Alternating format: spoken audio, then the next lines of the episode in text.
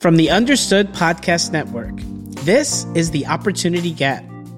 Kids of color who have ADHD and other common learning differences often face a double stigma. And there's a lot that families can do to address the opportunity gap in our communities. This podcast explains key issues and offers tips to help you advocate for your child. My name is Julian Saavedra. I'm a father of two and an assistant principal in Philadelphia where I've spent nearly 20 years working in public schools. I'll be your host. Welcome to season three. What's up, listeners? Welcome back to another fantastic episode. On today's show, we're going to talk about a really pressing issue that affects our educational system. The issue is racial bias in teachers honestly it's such a common experience for so many of us so many families of color and and we share this experience yet we don't talk about it as much publicly. That feeling of not being welcome that feeling of not feeling like you could be heard the feeling where sometimes teachers aren't really aware of the biases that they're bringing to the table and how those biases might be impacting or affecting everybody that they interact with but especially the students and the families that they deal with. So I didn't just want to talk about it by myself, although I could. We brought in another expert, uh, and today this expert is really exciting to be here. I'm just hyped that she's here.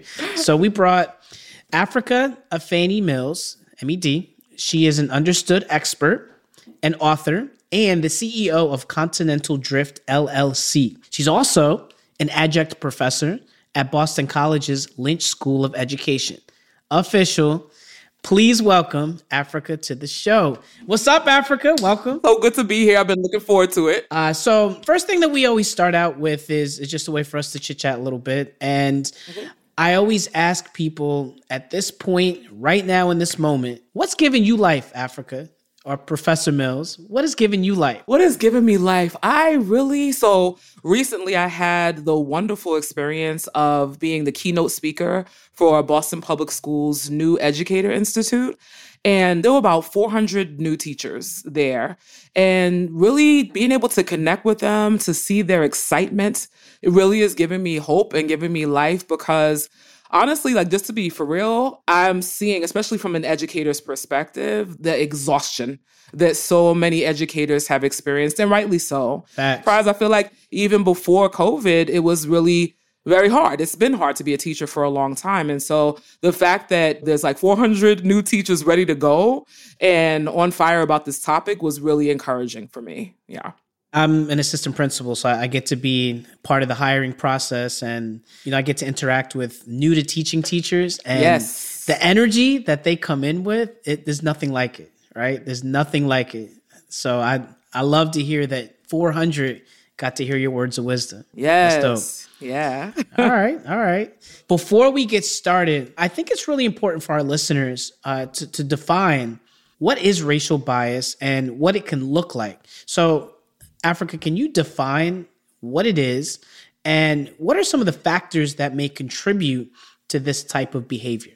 Yeah, so racial bias, it really, you know, it begins with the fact that we've all been racialized and put into these racial categories. I think it's important to be able to note that race was something that was created, right? It was You're created right. to subjugate and so all of us have been placed into these categories that don't really have biological significance, but create a group of people who are considered superior or deserving to have access to power and the things that lead to life, liberty, and the pursuit of happiness.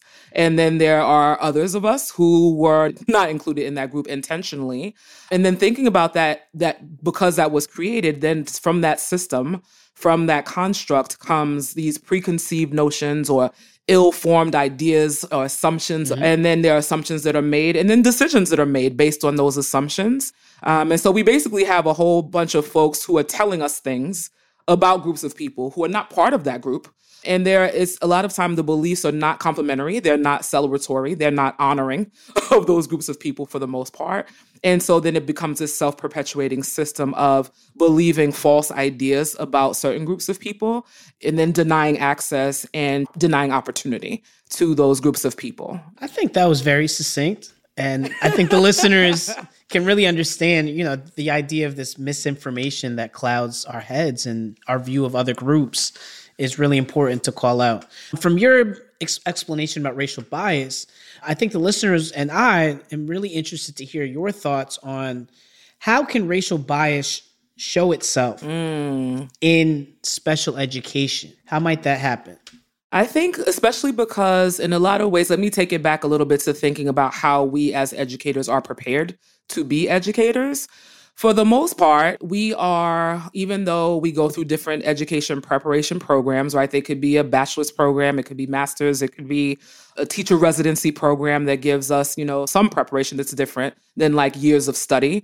Uh, we have that type of opportunity. And then we go through licensure and all, all of those things and additional studies that is supposed to qualify us to be people who can facilitate healthy learning communities. One of the main problems, however, is that just like when it comes to parenting, without intentional effort, I think we tend to teach in the way we were taught. And so when we think about even like a new teacher coming into the classroom, even if they've had like methods courses and teaching, like meeting the needs of all learners and thinking about the social context of education and all the things that we tend to learn in our prep programs, we still have that script that's running and it's like our operating system that's running in the background that really is composed of what we experience in our K to 12 um, experience, in our own experiences. I would dare to say that most of us have not experienced a learning environment or a learning community that was considerate really truly of students who all learn in different ways. And so i can speak on that from like even my own experience as a classroom teacher. Um, i was so excited. I was amazing like so excited to become a teacher. But when i like when i got my list of students and i saw that certain students were it indicated that they had learning disabilities immediately i was like i'm not sure that i know what to do right? And so, in the absence of knowing what to do, you kind of default to what you know, which is not inclusive, right?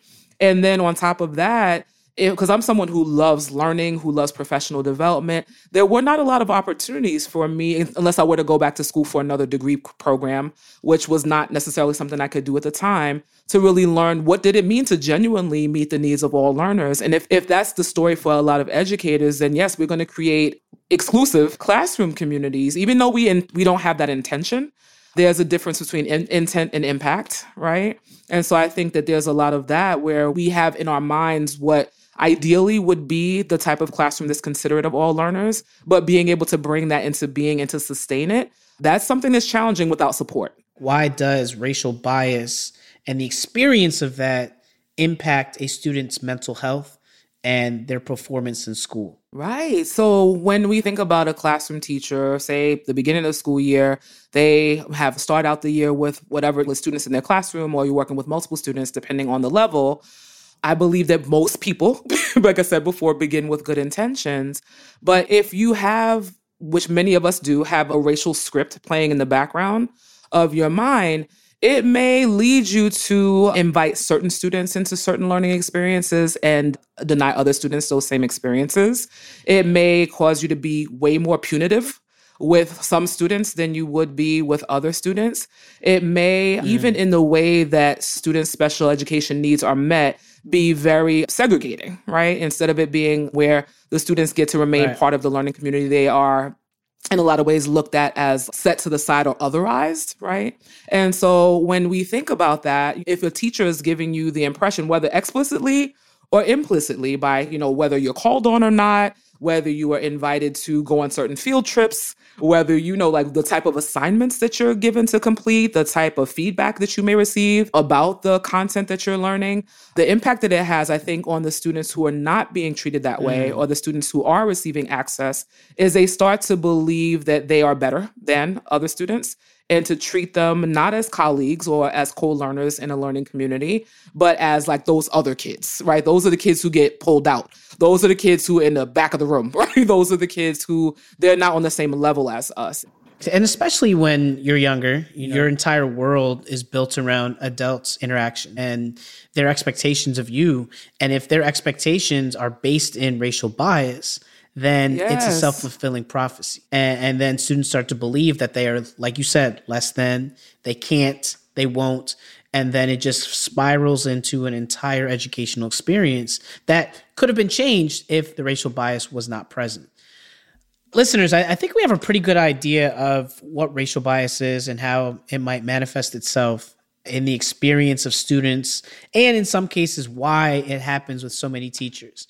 So let's think about how do we identify it? How do we narrow it down so we know it's happening? You know, I, I imagine there's many instances where students may feel like a teacher might be mistreating them. And in some cases, that's not always the case. We've been teaching long enough, we know that sometimes things pop in a, a kid's head and it might right. not be actually what's happening so and so doesn't like me. Miss Afrika doesn't like me. And mm-hmm. she's calling on Johnny way more than she's calling on me. She must be racist. And so we have to be clear sometimes that just yes. because they're not yes. getting called on doesn't necessarily mean that it is racial bias. Talk to us about that. Yeah, I actually have a really, but to me it's funny because I know my son, but like it's a, a story from my own parenting experience. So my son he is now 20 years old. He's a junior at Boston College. He's doing really well. When he was in, I believe it was in fourth grade, like definitely an, an upper elementary grade, he came home and was like, Mommy, my teacher's not calling on me. He was like, I don't remember if, if, he specifically said, I think that she's racist. But for me, because when you navigate racial trauma, that was one thing that came to mind for me, right? Is that my son is saying that he's being treated unfairly by his teacher and now I'm triggered, right? Because I'm like, I know how this can be for a black boy in a you know in this in school. I don't want to like take this lightly. However, because I know my son, I was like, okay, let's pay some close attention to this. So I said, without making a big deal about it, I want you when you go to school tomorrow, I want you to just like take some tally marks of how often you are being called on. And so then he did that. He went to school, he came back, he was like, see? And he said, I raised my hand this many times, and she only called on me this many times. And I, I was looking at the tally marks, they, they were pretty substantial. So I'm like, Kai, it looks like you got called on like four or five times in this period of time. So what he actually meant was that every time he raised his hand, he wasn't being called on. And so I was like, oh, that's different. And then I could have a different conversation with him. It's good that you want to participate, but other students need to participate as well. So just because you're not going to be called on every time that you want to, and that's okay. But I also didn't right. want to discount how he might be feeling because just because that those receipts that he collected that day to show that he actually wasn't experiencing what he may have thought like unfairness in his mind. It doesn't mean that something else in the classroom that he was experiencing wasn't happening the way that it, it should. So i'm like in that instance that wasn't something that was a concern for me but i was paying attention to other things. Yeah. Uh, I, I, love that example, and, and, I think all of our parenting adults listening, uh, that's something that you can take from that listen to your kids. Create the environment where they can come to you for something that they're feeling. And what i heard is that you didn't discount yes. what he was feeling. You didn't try to explain it away. You didn't try to say yes or no. You told him here try this and then we could talk right. about it. And i think when it comes to anything related to feelings around race it's really important not to immediately jump to conclusions. And so here's the the flip side of this. So let's say it actually is happening. Let's say that a teacher is actually mistreating a student. What what could that look like? Give us a couple of concrete examples of what specific racial bias experiences could look like in a classroom so our parenting adults know this is what you might see. Yeah, and I think sometimes it can be a bit nuanced. Sometimes it's very explicit, right? Like you have students of color are being treated in X way and other students are having a different experience. The other piece too is that, and this is me being like really vulnerable about my own experience as a classroom teacher. I really was um I was like I want to be esteemed well by my principal. I want when my principal comes past my classroom or does an un, unannounced observation, I want my classroom to be like looking good. I want the kids to be attentive. I want them to be, you know, basically what I wanted was conformity now I've learned it's not really necessarily a, a healthy, a healthy environment. And so a lot of times I was noticing that I was doing a lot of like punishment, right? I'm like, okay, well, y'all are talking. Mm. So I'm going to put recess on the board and I'm going to cross out a letter. And then once they're all gone, everybody's missing recess, right? Or, you know, or using, I don't think I got so much into using behavior charts, but was something that a lot of my colleagues were using and things like that. And the reason why I bring those up, even though they may not seem racially specific, is that one of the things I've learned in my journey as a teacher developer is that most of those ways of being and treating students and, and thinking of management in schools where there are larger percentages of kids of color it's very different than other environments where there are not a majority of kids of color where they're mostly white students. And for example like you think about in some spaces like in, in some of the schools I, I was in it was like you can't go to the bathroom unless somebody you know unless you have a pass or you could just be a human being and go when you need to right? Because that's because that's what your body needs. Or you can't wear a hoodie or you can't wear your hair in a certain style or you can't wear certain clothing or eat in the classroom. There's a, a variety of a list of don't do right? And that where students were uh, in a lot of ways being punished because they were not following rules. And for me that feels a lot like it connects to what we call the school to prison pipeline, we're not really talking about like wonder and curiosity and engaging and learning and discussion and critical thinking. We're looking for students to be compliant and to be controlled and to and to listen to the teacher as the one in control of the space. And so I think it's really important for us, but especially if we're working in a community where there are larger numbers of students of color, look at the way we think about classroom management. Yes. What yes. is the language that we use? What is our posture? What are we looking to like catch students doing something quote unquote inappropriate or are we looking for ways to reflect on our own thinking and our own decision making in the way that we engage with students and families and so i think in a lot of ways that can show up in ways that may not look racially explicitly oh this is about mm. race but when we dig underneath it it's like yeah we're noticing that students of color are being treated in a much different way in their school communities than white students may be treated. So some of that, and then some of it is just very explicit where for the curriculum doesn't include content that really reflects different people groups. So that I don't think people think of that as like racial bias, but it is. And especially nowadays when we're thinking about or noticing how things are going in the country around like book bannings and legislation against teaching history as it happened. There's a lot that is happening right now that is feeding racial bias. It's actually not coming against it, it's actually perpetuating it. Appreciate it. So you know, really as a parenting adult or a family member, going back to what Afrika said, it's really important to have conversations with your children. It's really important to bring this up with them. And not to say that they're going to experience it, yes. but it's important to create the space where they feel like they can share, even if they do.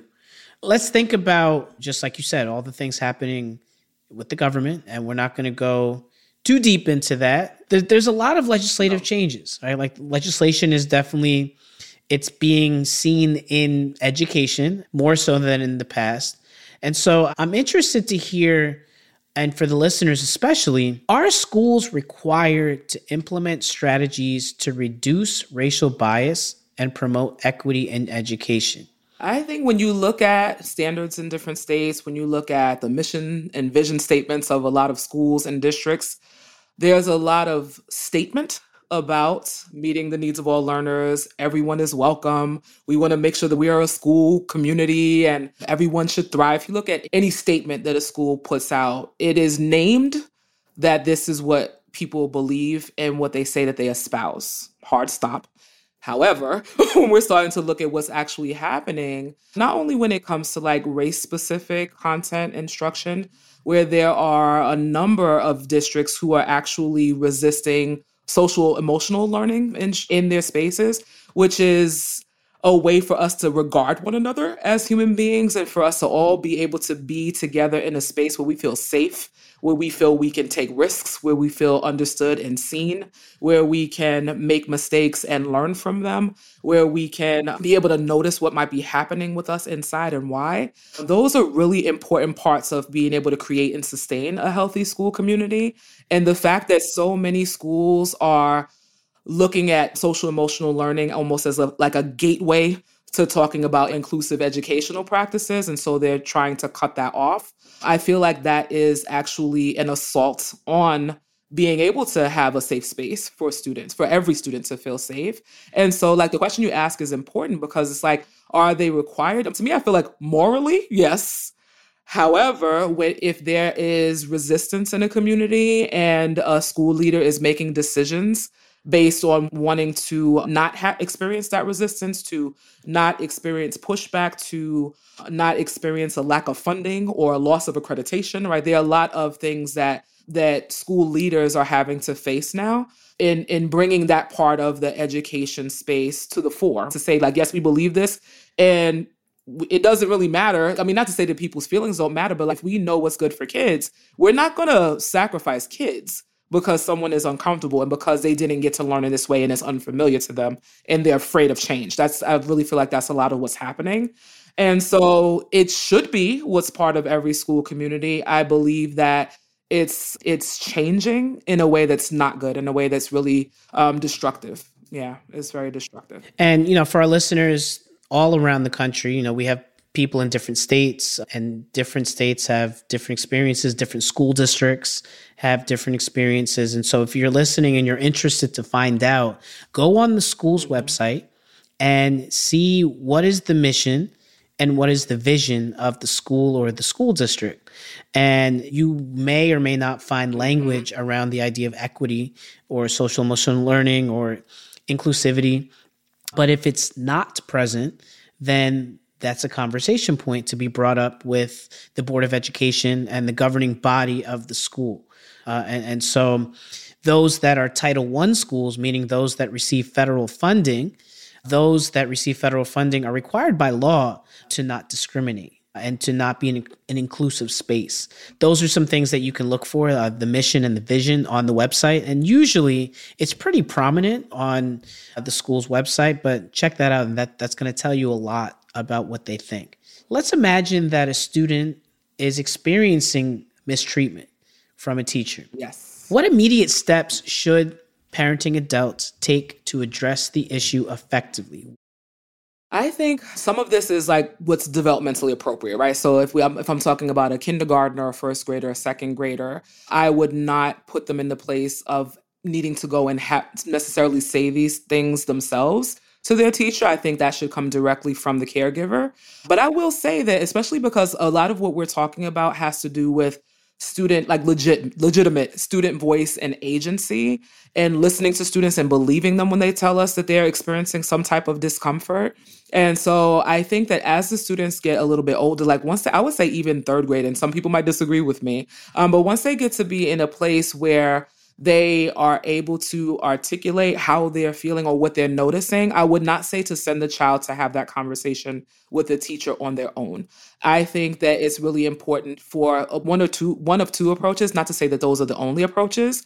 I would say if the student or the child is feeling comfortable having the conversation with the teacher and the caregiver present, to have the words come from the student themselves and to have the caregiver back them up is really very powerful sometimes because there is such a power dynamic with between students and teachers and because a, a student might be afraid of retribution or which is it breaks my heart to think that I know that happens, right? Where there are sometimes, I mean, it happened in my own my own experience where I said something and it was something I was uncomfortable about, and then the teacher directly humiliated me in front of a class. So it doesn't always feel good, but I think to make sure either to support the student with the caregiver there, so that the, the caregiver knows that we are we are this is a learning partnership. My child has noticed this. I want my child, if they're comfortable, to be able to say, "Here's what I noticed. Here's how I'm feeling. Here's what I want instead," and then to have the caregiver back that up if the child is not feeling com- comfortable articulating that, I do still think it is helpful if possible, like if it's not traumatizing,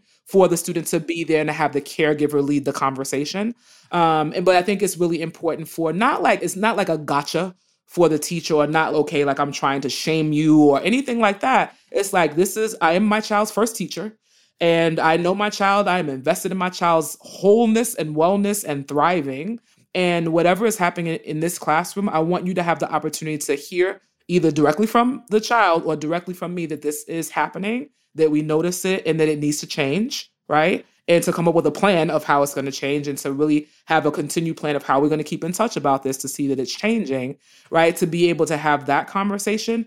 If things don't change after that, then I think then you need to level it up, right? You need to be able to involve administrators and things like that. Hopefully it doesn't get to that point. Sometimes it does need to, unfortunately, but I think that really being able to enforce what just like you were talking we were talking about the school's mission and vision statement so many schools will say like we really believe in family and community engagement or family and community partnership but the way that looks oftentimes is okay so when we have conference night or when we have literacy night or math night Or if we have an open house, we want you to come to the school, but we're not really expecting to see you aside from that, right? Yeah, I mean, I, I, I would say from an administrator view, writing and having written record is always paramount. Uh, you know, if your child is coming home and, and, and saying certain things are being experienced, yes. I would make sure to keep some sort of written record somewhere with timestamps so that there's a date attached to when this happened, just so that, you know, if it has to come to something else, you have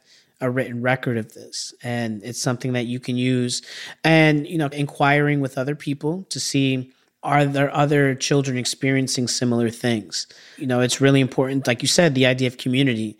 I know my own children's their classroom we're friends with a lot of the parents. So we we talk we talk a lot about the teachers. Sometimes i got to play devil's advocate and say wait hold up i'm a teacher too. I'm an educator hold up. And that really helps you level set. Is this something that's legitimately happening or is this something else that i need to address with my child all right, so let's think about students that might be a little older and they also might be experiencing racial bias.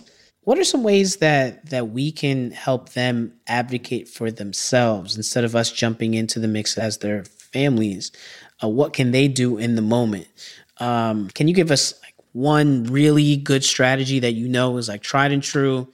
As much as possible, establish a relationship of your own as a student with your teacher that like earlier on. So for example, when I got to college, a lot of people would tell me like, "Oh yeah, go to office hours or spend time with your professor, letting them get to know you and you getting to know them so they're not, you know, you're not just a face in the crowd, right? That actually would be beneficial to begin that earlier. Sometimes it's tough because if you're if the learning community is not engendering like student leadership and, and students really taking um helping to participate in leading their school community then it's really incumbent on the students to do that themselves and starting maybe student organizations and things like that. But i would say that try from the beginning to establish relationships with each of your teachers where you can provide that back and forth feedback. Sometimes that may not be welcome so that's then i feel like then I'll, I'll recommend something different.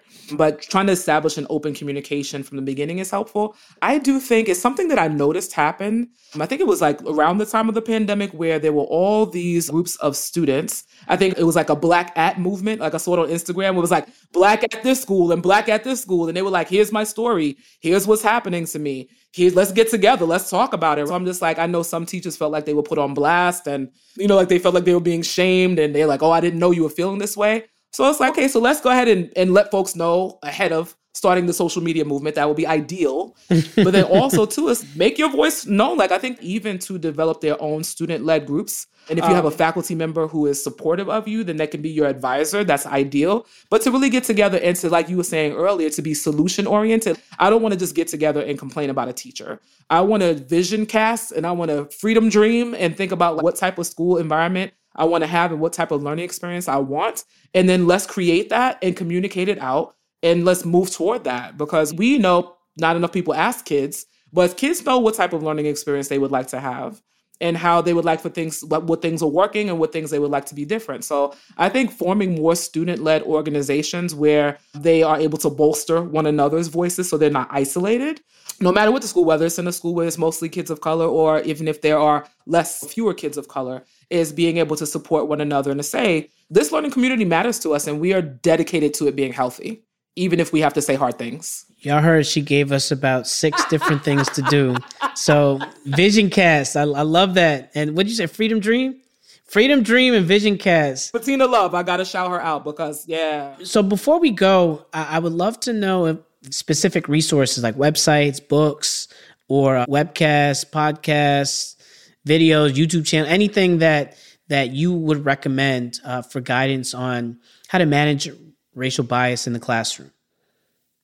I have a TED talk that came out this spring called Four Ways to Have Healthy Conversations About Race. It is is an eight minute listen. I I think that it could be really helpful in starting the necessary conversations that we must have in order for um, us to be more racially healthy and to have better racial consciousness development as educators. One of the most amazing and I think underutilized resources that I've seen over the past couple of years is the Center for Anti-Racist Education has a framework that was developed, um, and it can be found on um, Val Brown Edu, Val Brown's website. She um, she hosts the, the the framework there, and it really like it has a whole um, a whole framework for moving, you know, like starting out, like looking at our common humanity and then moving from like from that foundation to really leaning into historical truths and then developing our critical consciousness. It's like a five, there's five components and it provides so many really great resources for developing that type of environment.